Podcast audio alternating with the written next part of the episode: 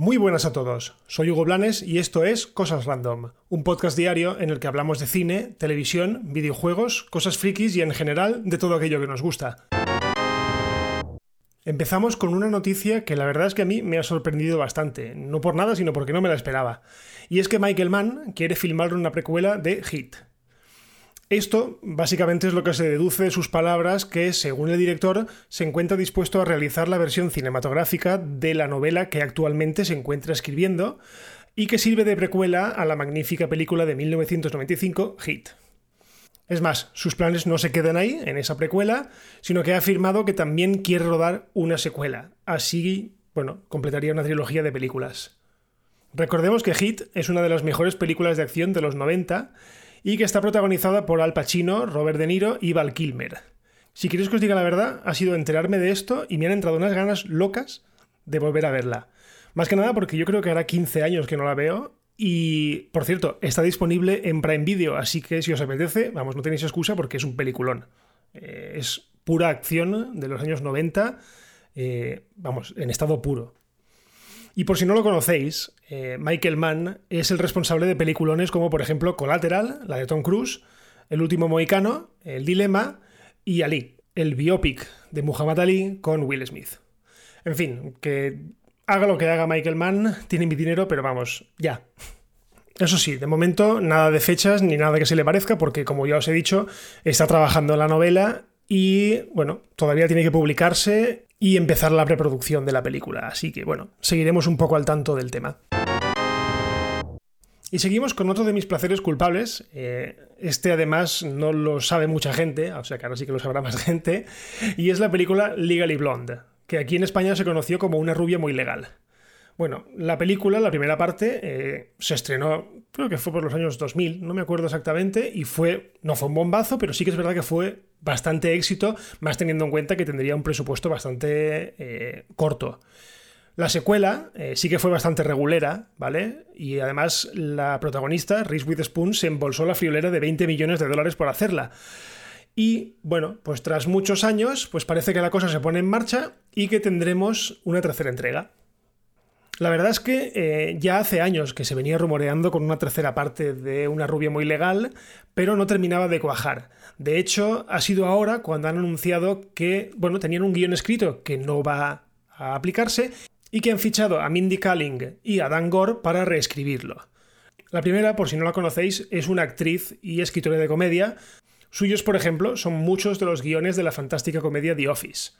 En cuanto a Dan Gore, es el creador y guionista de la divertida Brooklyn 99 y también tiene en su currículum haber escrito algunos de los episodios de mi adorada Parks and Recreation. Así que en principio lo que os he dicho son buenísimas noticias de cara a esta tercera parte, pese a que, bueno, en mi opinión llega muy tarde, pero bueno, tengo cierta curiosidad y qué narices, que tengo ganas de ver las aventuras de El otra vez, porque si queréis que os diga la verdad, la primera me gustó mucho, eh, me reí muchísimo y además es que la he visto muchísimas veces y cada vez que la veo en la tele o están haciéndola en algún, algún canal temático de estos, pues me pongo a verla porque ya os digo que me hace muchísima risa. Y ahora seguimos con una de renovaciones, porque estamos precisamente en plena época de renovaciones, ¿vale? Y esta vez ha sido Fox quien se ha encargado de renovar una de las únicas series que veo fuera de las plataformas de streaming. Bueno, esto que cada uno lo interprete como quiera. Se trata de la serie de médicos The Resident, protagonizada por Emily Van Camp, que es conocida en el mundo Marvel por interpretar a la agente Sharon Carter en las dos últimas entregas de Capitán América, ya sabéis, El Soldado de Invierno y Civil War. Bueno, ¿qué tiene de especial esta serie? Pues la verdad es que nada.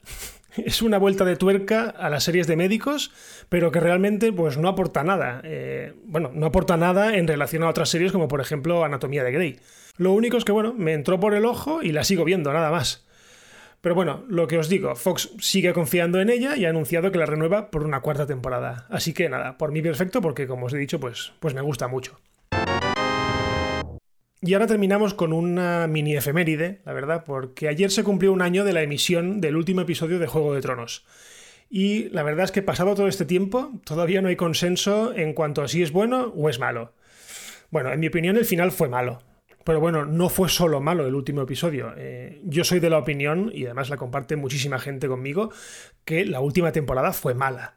Demasiado rápida, demasiado atropellada, en cuanto a desarrollo, todo pasaba muy deprisa, ¿vale? Y yo creo que mereció tener más episodios, ¿vale? Además, me acuerdo muchísimo eh, de comentar muchas veces el famoso jetpack que tienen los protagonistas de Juego de Tronos a partir de la quinta o de la sexta temporada, porque de repente eh, en un episodio están en un lado de Poniente y al siguiente están a la otra punta, cuando en la primera y en la segunda temporada recuerdo que se tiraban media serie de camino.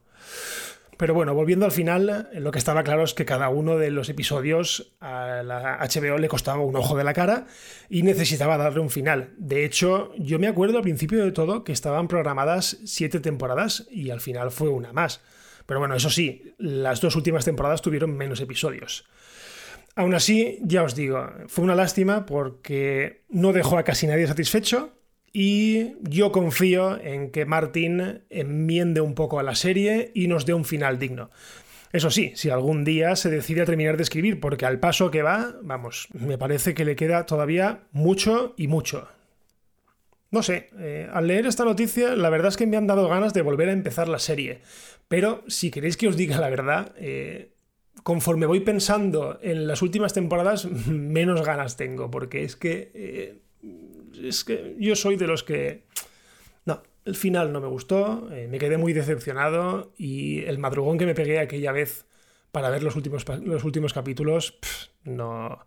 Reconozco que no valió la pena. Pero bueno, fue bonito mientras duró, porque sí que es verdad que fue uno de los grandes seriones y quedará para la historia como una grandísima serie. Bueno, y hasta aquí el episodio de hoy de Cosas Random. Recordad que todos los días a partir de las 7 de la mañana, hora peninsular de España, tenéis un nuevo episodio disponible. Y lo de siempre, como estamos disponibles en todos los sitios, pues compartid, eh, que eso ayuda muchísimo. Eh, dejad valoraciones si la plataforma os deja, ¿vale? Porque yo sé, por ejemplo, que Spotify no deja dejar eh, valoraciones ni nada. Y si me queréis leer en Twitter, soy arroba. Y si no pasa nada, pues nos escuchamos mañana. Adiós.